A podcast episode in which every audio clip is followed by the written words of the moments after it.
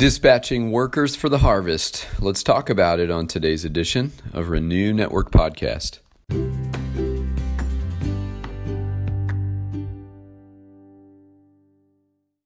Good morning, friends. We're moving on today in Philippians chapter 2. Today we're going to be looking at verses 19 through 24.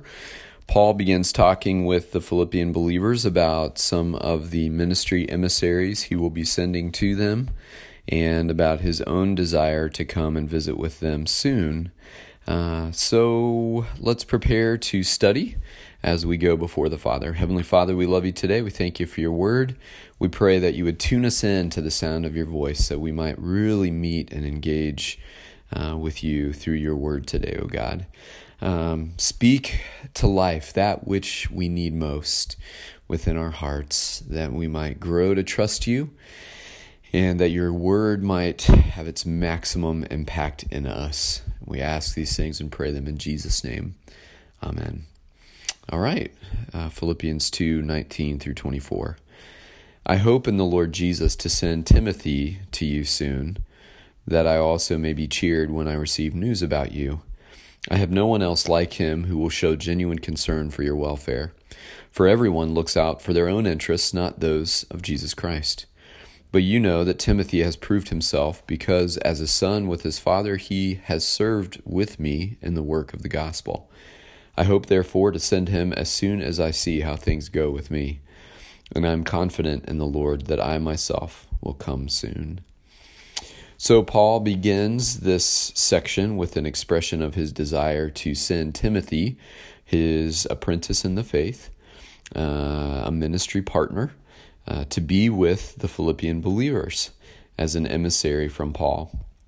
It is likely that when Timothy comes, he'll have some messages for the leaders and the people of uh, Philippians, of the Philippian community uh, when he arrives. In fact, perhaps at his arrival, he would be delivering some of this letter or uh, more of this letter.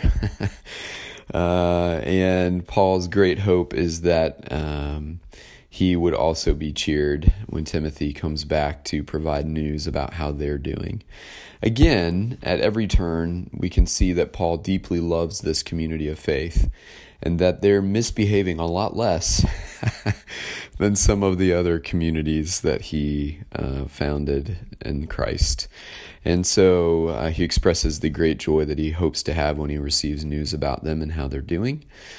He says about Timothy that he has no one else like him who will show genuine concern for your welfare. In other words, he doesn't have a ministry partner quite as committed as Timothy to the mission of Christ, quite as committed to the people that Paul has grown to love in these communities where he's established churches across uh, the ancient world.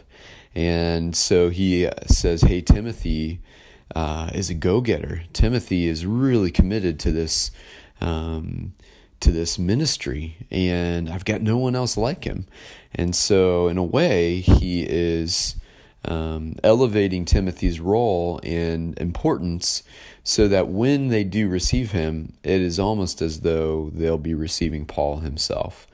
And um, he says, Timothy cares so deeply for you. He genuinely is concerned about your welfare. He uh, makes a comment here, parenthetically, in verse 21. He says, For everyone looks out for their own interests, not those of Jesus Christ. Now, that is a loaded statement in so many ways. Paul is reflecting on probably many, many people that have come down the pike expressing interest in being involved in the ministry who probably petered out along the way because uh, the things of life or their own concerns and interests distracted them and pulled them away from the work of ministry. And so um, he says, Hey, you know, at the end of the day, uh, what I keep running into are people who are just selfishly doing their own thing and not putting Jesus first. But Timothy has done that. Timothy has put Jesus first. Timothy has put the ministry of the gospel ahead of his own needs. Timothy has put the welfare of others ahead of his own needs. And um, so he's he's saying, "Hey, this guy's the real deal." Uh, in verse 22, but you know that Timothy has proved himself because as a son with his father, he has served me in the work of the gospel. Paul has grown to love this apprentice because he has been so committed to the way of Jesus and to the ministry of Jesus in the world. Paul says, He's like my son, and he's treated me like his father. And um, he has really proven himself a genuine servant of Christ. In verse 23, Paul says, I hope therefore to send him as soon as I see how things go with me. So Paul is holding back for a little while. Uh, he's kind of watchful of his own situation. Timothy is useful to him in his current situation in his time of house arrest and facing impending charges and whatever uh, with the government there in Rome. And so at this point, Paul does not feel quite ready to release him back to the Philippians to check in on them, but he promises that he'll do so soon, uh, as soon as he th- sees how things are going with him.